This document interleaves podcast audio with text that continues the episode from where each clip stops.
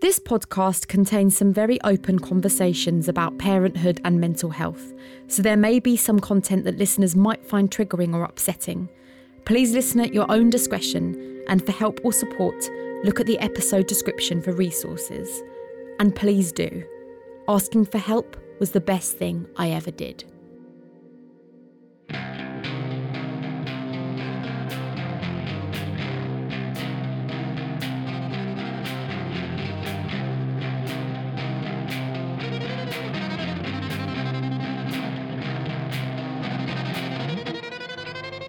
I'm Laura Dockrell, and this is Zombie Mum, a podcast that aims to normalise the conversation surrounding mental health and parenthood, hearing voices from the perspective of both parents and children for some empathetic, compassionate, heartbreaking, heartwarming, real talk.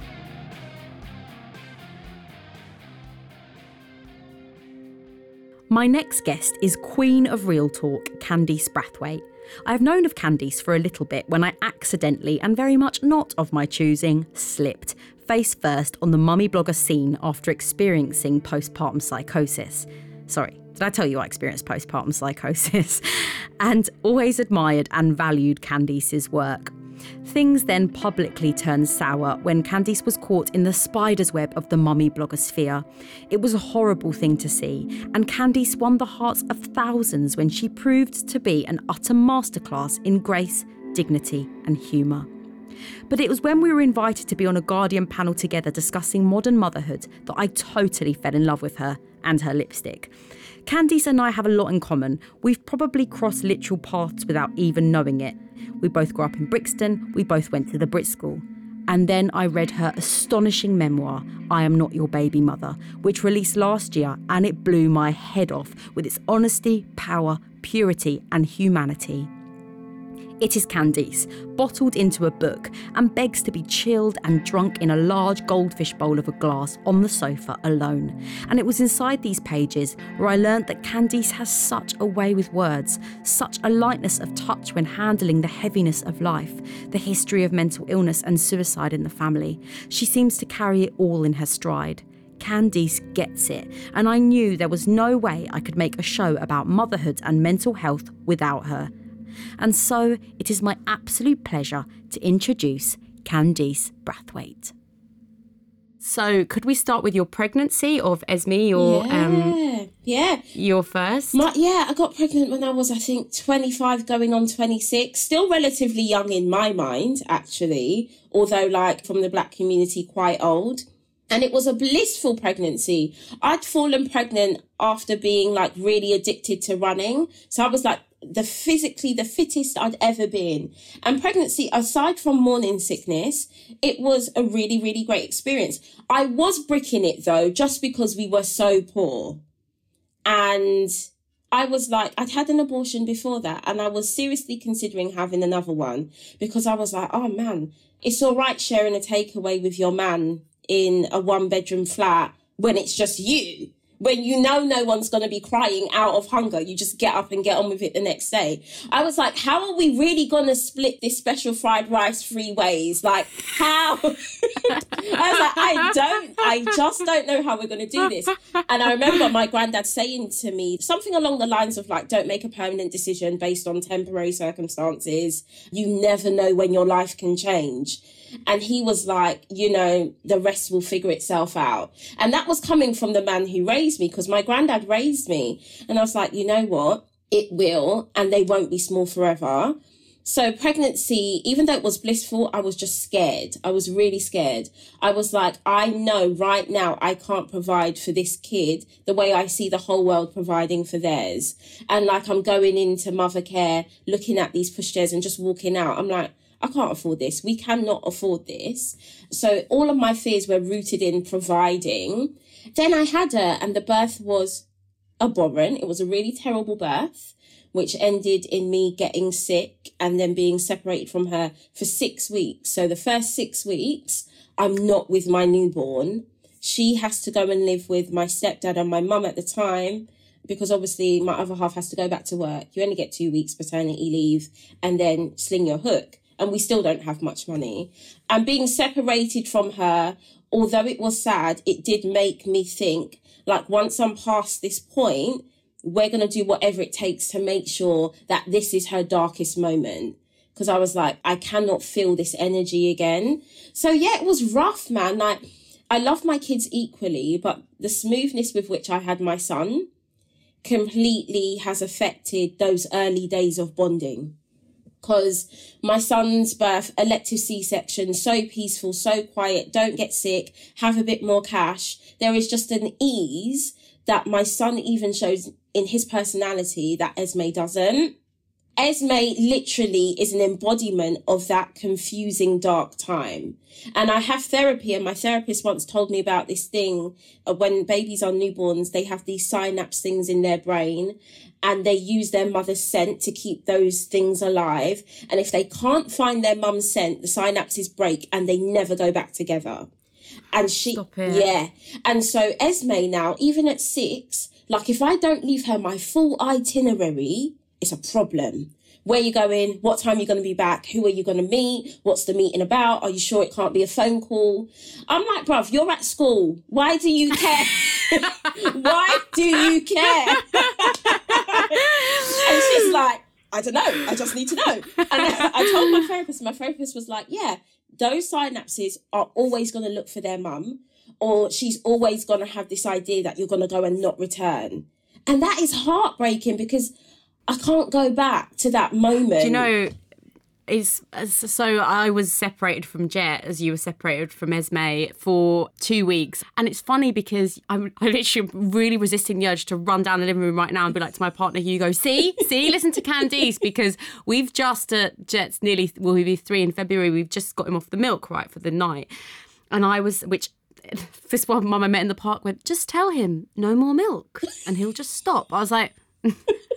no, you don't understand. I can't just say to him, no more milk, and he'll understand. He'll kill me. Um, he has a trauma around milk with me. There's something mm. going on there, like because he was bottle fed. I think you say as well. Yeah. Esme was yeah. bottle fed, and we all know we don't want to get into this breast is best whole saga now. But like, you know, I said there's an emotional reliance, mm. like an addiction to milk, which is connected to trauma. So you saying that, I'm like, I think that's right. Completely, completely. And the thing is, it's like, how do we as adults manage when we're forced away from our loved ones or someone dies unexpectedly? Like now put those emotions in a baby who can't even compute what they're feeling. Like with Jet only coming up to three, like that's a real thing. It's a real thing. And I, I want any mum who's listening who has been through anything, even what they deem as semi traumatic, you've got to cut yourself and the kids some slack. Like, I don't want to hear this whole, oh, detachment, this, oh, just pull it. No, no, no, no, no, no. Because when our favourite show gets cancelled, we're weepy for a week. so, you know, if Jet needs his milk, I'm like, come on. Like, if Esme needs to know where I'm going to be till she's 21, fine. This is the stuff, the information, the things they're going to need to make them feel supported. And that's what mothering and motherhood and parenthood should be about. And if for whatever reason that was snatched away from you, I think it's a really good thing to like take into account what that means to the kid as well, for sure but we see what we're doing. We're we're flipping the script. We're changing that acknowledging it and you're not letting that trauma continue. You're holding it. You know yes. you're making space for it. Because that is how perhaps potentially i'm not saying esme specifically but can create an anxiety an anxious yeah. child right? Because they're looking for their mum the whole time. That would make anybody feel really scared and insecure. This is it. Even her dad I call him Papa B. He totally understands why she's like, I don't want you to put me to bed. I'm fine. It has to be mum. He used to fight against it for a bit, but now he gets it. He's like, I know you need to know that your mum's here. But then it's a tough one because my dad died when I was 20. So I'm like very aware of how life can box you upside the head. And I'm mm. like, I'm really trying to teach her at the same time that if mummy dies, your world doesn't stop like that's not even up for consideration. I need you to understand that because I've seen what happens when a parent dies out of the blue or really young. And because she already has that anxiety, I'm like, as long as I'm alive, I will give you the info you need. But side note, I'm not always going to be alive. Do you understand that? it's funny because I was just about to go. I love your self, you know, the compassion. It's so warm. And then it's side note, I will not be around forever. Don't get used to this. Wake up. The stoicism is real. this is the thing. And you know, I didn't even know what the name for it was. And it's so funny you use the word stoic because I just started reading a book about it. But that was my dad's personality, 10,000%. And I remember just being like, going to the chapel of rest and really crying, but also sensing him being like, oh, for God's sake, kids, I told you this stuff happens. Like, get it together. I know my son RJ, he's got a bit too much of it, so I have to work in the opposite direction for him. but for her, I'm like, babe, even though I'm trying to create a life that I never had for you, a fairy tale is not forever. And all I can hope is that the privilege I've been blessed to give you makes your grief a little smoother or your hardship not as impactful, but I can't keep it away. So, how are we going to manage it? You know, which is tough. Tough.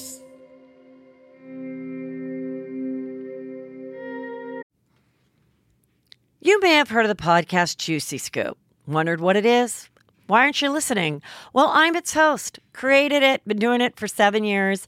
I'm Heather McDonald of Juicy Scoop with Heather McDonald. Now, I could tell you why you should be listening to my show, but my listeners wanted to write the ad for me, and here are some of the things they said.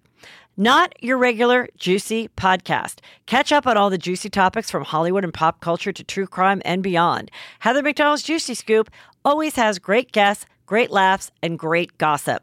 It's a comedian's take on the hottest headlines. Juicy Scoop is the pop culture news you want to hear. No BS, no filter, no filler. Raw, real, and in the moment. Throw in the hilarity of amazing comedians that you will instantly be obsessed with, a juicy crime story, and a dash of normal life in LA moments. And you've got yourself an amazing week of Juicy Scoop. Two episodes every week, every Tuesday and Thursday. It will never let you down. Tough. I mean, I try and teach CBT to Jet. I'm like, you don't need these sweets. You'd like these sweets. But anyway, here, you have the sweets because I can't be bothered and I nearly died, so have whatever you want. exactly. Exactly. And like you said, like, you know, having that moment to say, you know, I do deserve this or to not be so hard on yourself. But I can completely understand from a different perspective as the child of the mum who was fought mental health issues her whole life, how it's like, I have to appear to at least be doing well. Because I know everyone's watching me. Everyone's watching for signs to see if like I'm going back to that dark place or if I can't manage. And it's like perform, perform, perform, perform. But then when do you take that coat off and just be like, actually, me feeling blue today doesn't mean I'm going to go back into a psych unit. Like it's just the moment of now. And it's about finding that balance, which I think mums who have suffered with their mental health don't get to do often because it's like, I just need to show you that I can look after my kid alone. So let me not even say that I'm PMSing because you're going to read that as something else.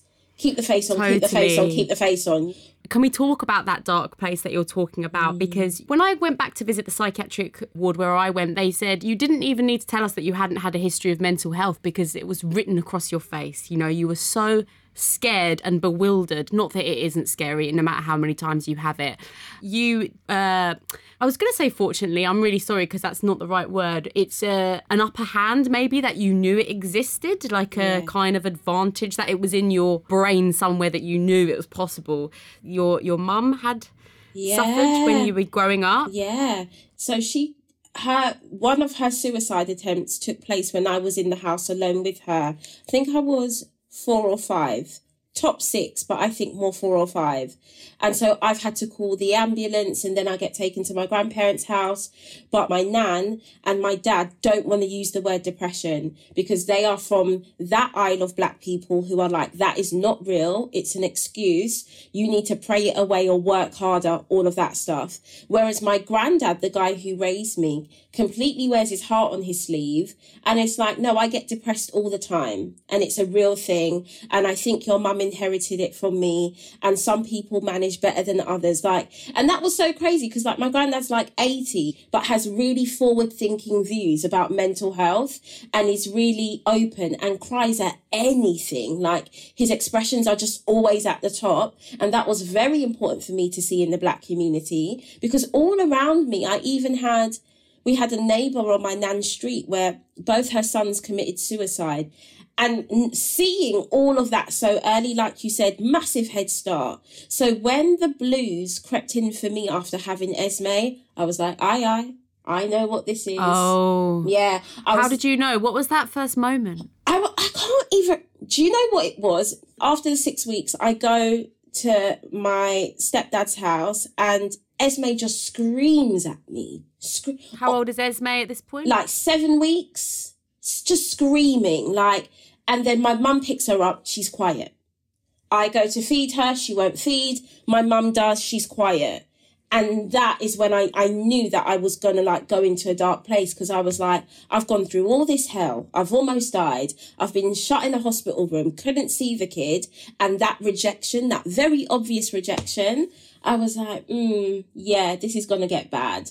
And I just couldn't be bothered to do anything. Like, couldn't be bothered to wash. Interacting with her was like my idea of hell. I remember throwing a TV at Papa B's head. It was a small one. I always tell people, but I, I remember like him doing something really annoying and me just unplugging the TV and throwing it straight at his head and him like ducking in time. I remember going out into the street in my pajamas screaming and then my granddad calling me and being like, you're not well. And he was like, as someone who knows the signs of that, like you need to accept it and find a way to process it. But I was so aware of what was happening. And I was also really aware of what happens when you ignore it. And I was like having mad intrusive thoughts like, oh, so what if she does just cry too long and then just doesn't wake up? You know, and that's a hard thing to even say publicly because I know so many mums will be like, oh my God, how could you? No, that's what mental health does at that point. Like, I can't sit here and lie to you. I was fully like, well, if one of us dies, we might all be better off. Full stop. Like, no but, no jazz hands, just like, uh, just, uh, you know? I do know. That's exactly how it starts. It's intrusive thoughts. It's like when I had intrusive thoughts or um, suicide, I didn't really have as many thoughts towards Jet directly, but but mostly internal. But it would be like, I kind of need to organise a round table to discuss my suicide because I can't even do the monkey bars in the playground. Like, how am I going to do this thing? Because it isn't easy. It's like, mm. and it's scary. You don't know where you would end up. Then you don't want to end up. It's a complete trap. And as you Yeah. say, the more we keep these intrusive thoughts to ourselves, the more they boil to the surface, the scarier they get, the more they lock around you and they distort and warp. You know, you what you just described then, the what if, the catastrophizing. Oh my God, mine was out of control. My catastrophizing was then what if this, what if this, what if this? What was going on internally for you as you were saying when you were throwing the TV and screaming? Were you holding yourself close? Were you scared? Were you, how were you Oh, feeling? I was really embarrassed. I was really embarrassed because I'd always said to myself, in that capacity, I wouldn't become my mum. So I was really embarrassed. The conscious part of me, the tiny slither of you that is always left. And some of us get lucky, right? If you have that slither left, that's where you can work to overcome bad mental health. So even having that, knowing that I could hear that girl in me who was like, oh my God, we didn't want to be here. I was like, right, there's hope Yeah. because I can hear the real me inside underneath all these layers going, girl, why would you do that? Like, come on, pull yourself together. She was like right there. Um, and I just felt, yeah, mad embarrassed. And I felt like I failed. The week we brought her home, the week I fell sick, there was a night we had to choose between nappies and turning the gas on. We were down to our last fiver and we chose the nappies and we wrapped her in like extra blankets that night. But that failure I could predict. I had forecasted being broke. I was like, yeah, we knew this was going to happen at some point. But the mental illness aspect completely caught me off guard. and I was like, right, I've not prepared for this. I don't really know how to deal with this. I just know I don't want to get swallowed up by it. What that illness has done to the relationships between me and my mum, or even a friend who died last year, um, it makes them really tough. And it makes me question love and support and the relationship in itself. And I was like, I don't ever want Esme to think that me throwing this TV or me running out on the street screaming is a reflection of how much or how much she thinks I don't love her. So I need to gather myself. But it was, ah, oh, it was an uphill struggle because I can't imagine the rejection that you were just describing because it's like what they're the cure and the cause. They they drive you out of hospital. You're desperate to get back to them, only to be met with. don't know. Like who is and you're she? Like, you're like I'm. I'm literally clinging along alive for you. This is and it. Then that. This is it. You know, I'm like I, I think I only made it out of surgery because of that pull, that Mother Nature pull of like, got to get back to my kid. Got to, and then the kid is just like I couldn't have did this without you. That what that's how it felt, oh. you know. Oh, it's harsh. That's the thing. They're always fine. They're yes. always fine. The baby's robust and resilient. We're the mess. Like this is it. They're fine. Oh and oh my gosh. On top of that, on top of feeling low, on top of money, horrific body issues, and uh, I don't want to blame anyone. I don't think anyone can can tell you how much your relationship with your body is going to change. And just the squidge and the, and I had a C-section and me feeling really out of sorts. And I'm not even 30. I was like, oh, I, I can't do this. But then also being met within my community a lot of, yeah, but this is how it is it was going to be rubbish. And why do you think all the aunties at every Christmas and birthday gather in the kitchen and just cuss their lives? Like, and I was just like, this cannot be the end. Like, please, no. and they say, and they say it's going to be the best day of your life, huh? The, oh, oh. this is a much. This is a much. But we're in lockdown from today, guys. Just when we're recording this, this is a much better day. this is a much better day.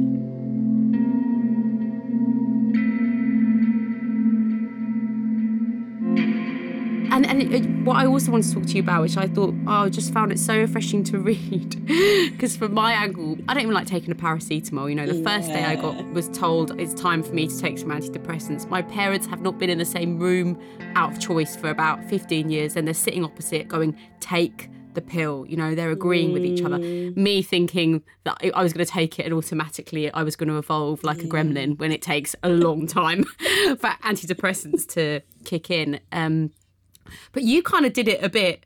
I went, You're a I went, I went a bit rogue. You've been a bit rogue. oh, oh, okay. Like really struggled to get a doctor's appointment, and my mum was on fluoxetine at the time, and she like moved like a mini dealer and was like, "Oh, I'll just give you this little sachet. I take two, you take one. Bob's your uncle," and it kicked in quite quickly. I'd say by week two, I could note the difference, but I also felt like I was in a foggier version of myself, if that makes sense. Like I'm smiling or I'm laughing at a joke, but it's not me. I know it's oh, not I me. Hate, I know what you mean. It's I've really hard it. to like explain. A, was it um like depersonalization yes. where you you feel like a puppet. You're like, yes. or behind a screen. It's so hard to put into yeah. words, but I know exactly what you mean. I've had it. You're like, you you move your arm, and you're like, why are you moving, moving your, your arm? arm? it's horrible. And I'm like, it's horrible. is that me? And you're looking in the mirror like, no, it, it is yeah. me as oh, people God. see no, no, it. I know it. I know it. And yeah. everyone noticed a change, and that's what made it hard to be honest. Like Bode was like, oh, you you know, you seem so much happier, and did it. And I'd speak to my friends, and they're like, oh my god, you're not crying, well done. But deep down, I know it's like, yeah, because I'm literally illegally taking someone else's medication. And if I stop, everything's gonna fall apart. You know what I mean? And the saving grace of like Bode finding those tablets yeah. and me then being able to go to my GP and have a conversation and come off of a medication that even that helped me right then, I don't think it was for me. I was like, actually, I just need someone to talk to. And I'd fallen pregnant at this really odd time in my life where my friends who had had kids had them at 16. So, like, their kids are now 10 or whatever. Or my other friends are like getting married, studying for their masters, like doing it the traditional, proper way, whoever says that. And I'm in the middle with this newborn, couldn't afford to go to NCT um like normally the only black mum in very white spaces not much money so i'm not going out anyway. So feeling very isolated like it's just me with esme six to eight hours a day. And i just realized oh i need someone to talk to. I need to make an effort to go out. I need to make an effort to find friends you know? And like that plan of your kid wakes up and you're so sure you're going to go to like a mummy group that day and then they do one thing that throws off your meticulous plan and it's curtains you're locking the door you're staying in because you're just coming out of this fog you're dealing with mental health if that plan is not followed to the letter, I can't manage. I can't manage. I can't stand at this bus stop and two buses go by and be filled with buggies because I'm just going to go back home everything was so magnified that talking about it makes me so emotional because I just couldn't enjoy my child or my day at all, to be honest. I think people underestimate that, you know, when they say, oh, you know, you're a new I got told that's, is it your first? As if it was just like, mm. oh, it was my first. I wasn't prepared for these nappies. It's exactly as you say. A basic thing, going to the supermarket without all that coming with you yeah. is a luxury. It's a privilege. I wanted to go to baby groups too you know and to fit in. It's like no because everyone i'm so tired. It's like no but you're not so tired because you're on sedatives or because you're um, hearing 5000 voices yeah. today which i've never experienced before um, and I thought you did a really good job, actually. I wanted to say earlier, forgot of describing that voice in you because what more proof do you need that you're hearing a voice than even if it is a slither of yourself going, Whoa, can we come back here now? You're still looking at the mirror going, Am I mad? Oh, great, great. Laura, Candice, you've cracked now. It's like, what do you want it to sound like? You know, it's like the same. I always think of it with my period. I thought my period come is it was going to be like that lift scene in The Shining where the blood gushes out and it's just like some black little black beans like in your knickers and you're like, oh. But it's like what more do you what do you think? This is it. This is it. And especially when you come from a space or communities who just don't want to recognize certain stuff. I'm like yeah this is this is tough. And i had on top of all of that esme is born on the day my dad died. And i've i'm only oh. just processing the grief. And esme's coming up to seven now. So even having around those dates it was just all a bit much yeah. It's a lot. But you know, we forget this, don't we? Like you were doing it when even when you were in the hospital, you're still being a mum. You're still doing it. I would say to my mum, I'm not being the mum, you know, mm. that I need to be. She's like, You're there, you're doing everything, but you're just you're not. Yeah, this is it.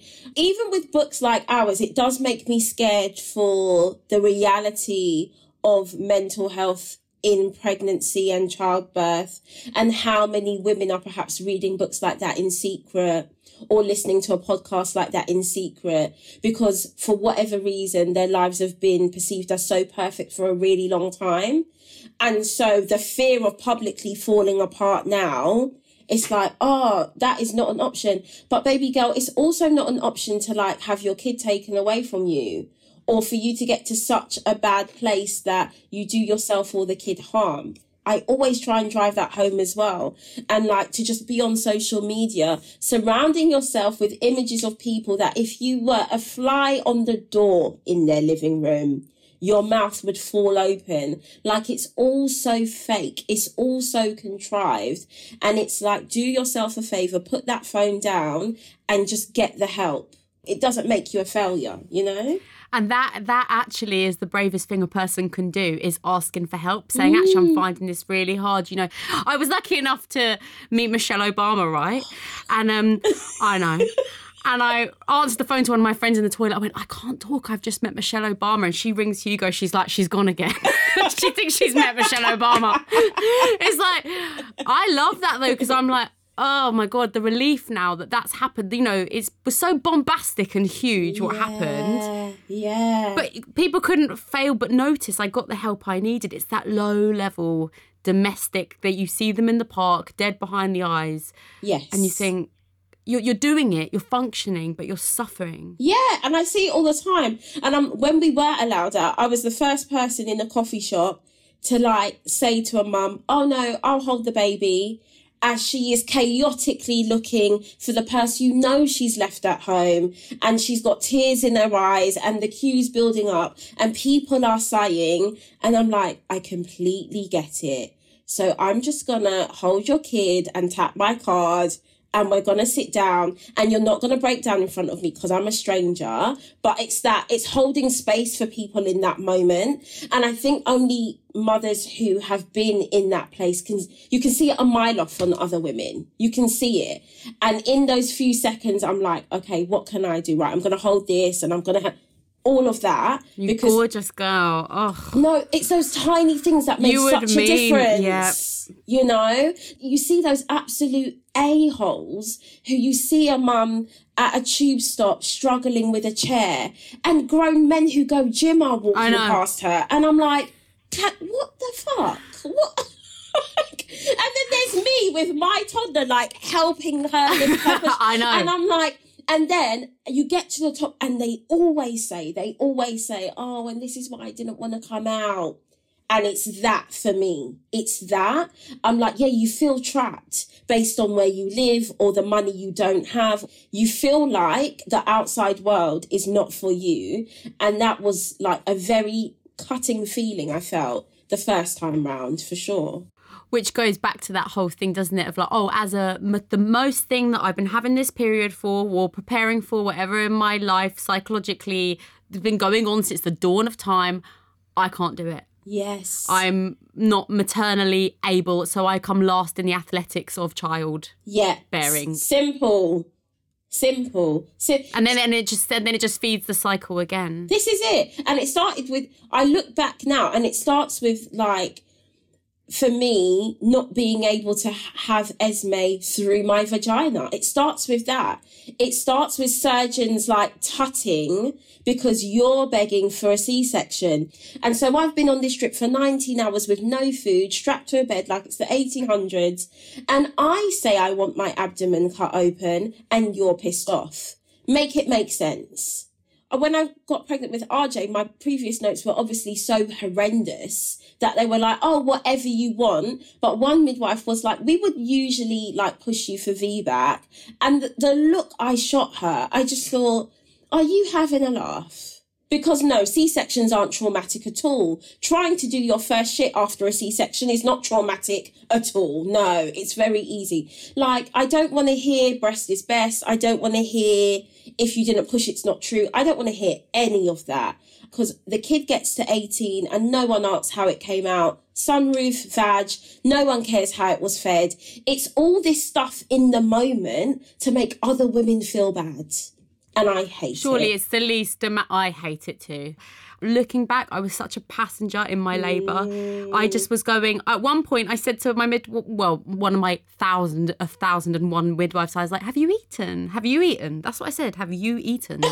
I'm like, it's just like. But I realised looking back, it was survival. I think I was trying to make friends with absolutely everybody there because I was like, mm. these people are in charge of my child and my destiny. So I bet for my Fanny's sake, I better suck up really hard Yeah.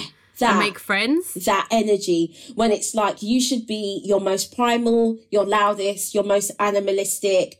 But then, especially with your first child, you just go in so naive and like these big deer eyes, and you're like, who's going to help me? Who do I need to befriend to save me? And that is, you know, for all the greatness that the NHS do, that is a problem we have within maternity.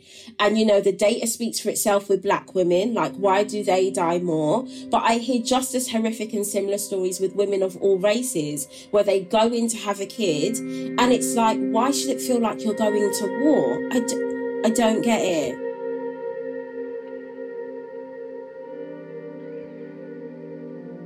I mean, I've not experienced on the same level as you writing about motherhood and your experience, but I feel like with having a mental illness. I've never had one. Now that is just side by side with me. You know, I have a mental illness. That's part of my script, my life. The pressure, maybe sometimes I think, oh, do I have to stay well? Like, do you find that with like mm. being a mum that you have to always, as you say, you've got days when you do just want to swear at them or and you know yeah yeah yeah yourself yeah and even when i started writing about motherhood the perspective was always different because like I don't come from a ton of money and we weren't married and I was doing it in a space where I didn't see any black mums. And I was like, actually, I can't pander to this stripy topped 400 pound bob lifestyle because it's not even where I'm from. It's not even actually where I'm from. Like motherhood is the thing that ends your life as far as we know. In my community, it's like you have a kid and then you're just pissed at that kid and the kid's dad forever. Full stop. So to just even see, like, to see women making money from being mums, my mind was so blown because I was like, where I come from, this is like a death sentence to your womanhood. And it's mad though. Everyone knows it's a death sentence, but also you get to about 27 and people think you need IVF because they're like, well, where we're from, you should have had a couple by 20. I know it's going to be the end of you, but why aren't you doing that? You're stuck between a rock and a hard place. And when I came into like motherhood blogging, I never lie about this. I was like, this is going to be the catalyst that changes me and my family's life. I wasn't here to make friends. I wasn't here to like compete because I couldn't even compete because I was coming from a completely different arena. Forget race like, what is this idea of motherhood doing to women who are working class? Who can't afford a pushchair that costs a grand and a half, who can't exclusively breastfeed, who can't afford strictly vegan food. Like, what is this perpetuation of be perfect, be glossy, have a kitchen Reno, la la la? What is that doing to women who come to social media in those really fragile moments and don't think their version of motherhood is validated. Like it was very mind blowing to me. And in some ways it still is. I feel like I've left that well behind for good reason, but it does make me still think about the women who are having babies now. Like when you come onto social media, how is this idea of perfection leaving you feeling? Babe, you are saying so so many things that I'm like, um. So first of all, like the, the first time somebody saying to me, the birth of your baby is the death of you. Mm. And actually, I literally wanted to snog her. I was like, that's the most real thing I've heard. And then you'll always meet someone in the park go, yeah, but then you get reborn. And I'm like, yeah, you get reborn, but then you die again. And they're like, but then you get reborn again. You're like, no, you don't. You just die.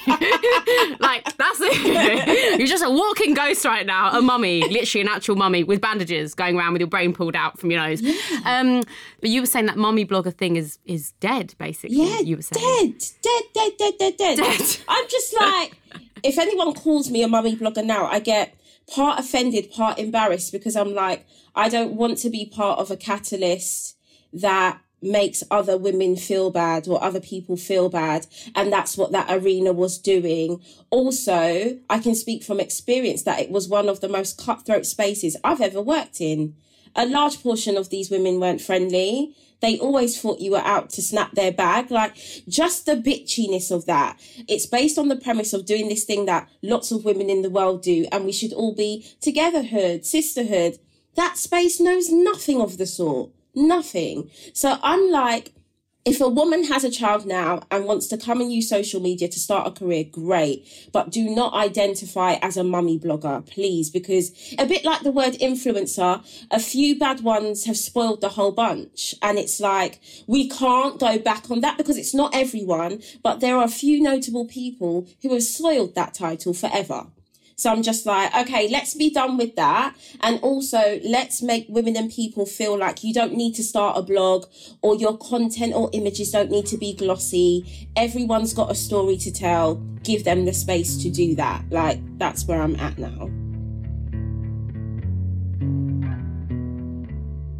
How does it feel for you having this book out? Because you must have had an amazing reaction. Oh, do you know what? I always tell people, I'll tell the story really quickly. I didn't want to write this book. This was like, I was, I am not your baby mother's biggest hater. I was like, I was like, this is I'm not your baby mother. I'm not going to write it. How about that? this is trash. No one's gonna read it. Even a week before, like it being published, I was like, oh, hate it. Don't talk to me. Yuck. And then, like seeing people's reaction, I'm very down with like the woo woo and the spiritual, and I am very of the school of thought that I am just like the vessel for that book. I liken it to giving birth, knowing that I'm giving the baby straight up for adoption. So I wrote it, I toiled over it, I did the painful labour, but the documents were already signed. I'm not your baby mother doesn't belong to me in the slightest. So to see like women literally hold it like a Bible because it speaks to them, or for like my ex text my man and was like, rah, I didn't know she was such a good writer. And more to the point, I feel like it's something that should have been in my sociology class. People are like clinging to it in that way, which trust me, when I was listening to Kano pouring over the manuscript, it didn't feel like anything anyone would want in their education. I was like, where the hell has that come from? I'm a bit starstruck. I'm in awe of that work because I'm like, I don't even know where that came from. And I also feel the pressure of like having to do that again.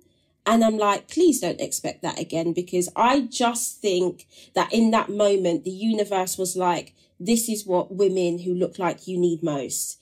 Can you put that in your car and get it to point A? I've done my bit now. Even the mere idea of accolades, it makes me deeply uncomfortable. And not because I'm fake humble, but just because I'm like, I just told the truth. And it's not even my singular truth. Do you know what I mean? This is a million voices we're hearing in a 300 page book or however long it is. So I feel a bit like I'm having an out of body experience now. I'm just like, this is the shit I've heard my auntie speak about forever. This is the stuff you hear women crying about when you pass them in a coffee shop. This is not some new thing, you know? But I know what it was like to fall pregnant and have to get books from America that were speaking about black motherhood because Black Britain had not published a singular thing by a black woman regarding motherhood. I can't believe that we've just got that moment in 2020. I, am just like, do you know how many thousands of books I can get about motherhood written by women from more privileged backgrounds or who have that perfect setup? I'm like, this book clearly transcends race because I wrote it at a time where, like most of us, I had my kid not having 300 grand in the bank for their uni fees, you know? And I'm just like, I'm going to have this kid and in the moment do the best I can. And I just hope to God some people understand that that's enough. It's more than enough, boy. um, so quickly, you said on that panel we did together that no mummies themselves, you know, for that first two years. I was just passing that point with Jet, and it did for a second make me think, maybe I just should have hung on and the psychosis would have just gone on its own. you know, I'm still in the two years bracket, but it's so true. And I'm using that, you know, my sister's got uh, just turned one. I'm like, just hold on because Yeah. it's right. Those decisions, it's like when people that believe in that Mercury stuff, when they go, don't buy a house, don't do that. I'm like, yeah, don't do anything as well in those first two years. Yeah, the first two years of having a kid. And I can say this now with the lessons of having trauma and depression, and with the lessons of having a calmer birth and having some money saved, that those two years still exist. That it's not until RJ turned two, I was like, oh, I feel like myself a bit. I feel like I want to go out. I feel like I want to wear the clothes I was wearing before I was pregnant you know? And even if we've got to go up two sizes, it's my style again. I'm not I pretending, I'm not like, I'm back to myself, but it's always two years. And I don't know what that is. And when I speak to friends who are on like their fourth kid, they're like, yep, we just got to wait it out. Soon as the kid hits two years, then you just see bigger slices of yourself. If you're having intrusive thoughts or you want to hurt yourself or your kid, we're not waiting two years for that. That has to be dealt with immediately. If you're in a mm-hmm. abusive relationship, we're not waiting for that. Mm-hmm. But I'm talking about the things like not feeling sexy, like not wanting to go out with your friends, like feeling as though if your child doesn't always come before you, that you're a rubbish mum all of that starts to like be chipped away when they turn two. And now I know that if I leave the house and my kids are with their dad and one of them are crying, I'm not a bad mum because I keep walking. But before they turn two, I'm like, okay, I should turn yeah. back now. But, yeah. you know, it takes time.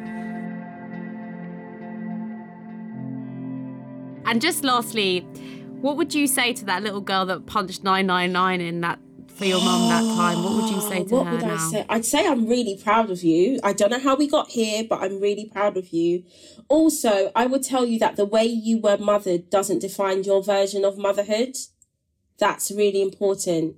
And I grapple with that in almost every therapy session. And not just in a way of like trauma, but I feel guilty sometimes for providing the life I can to my children.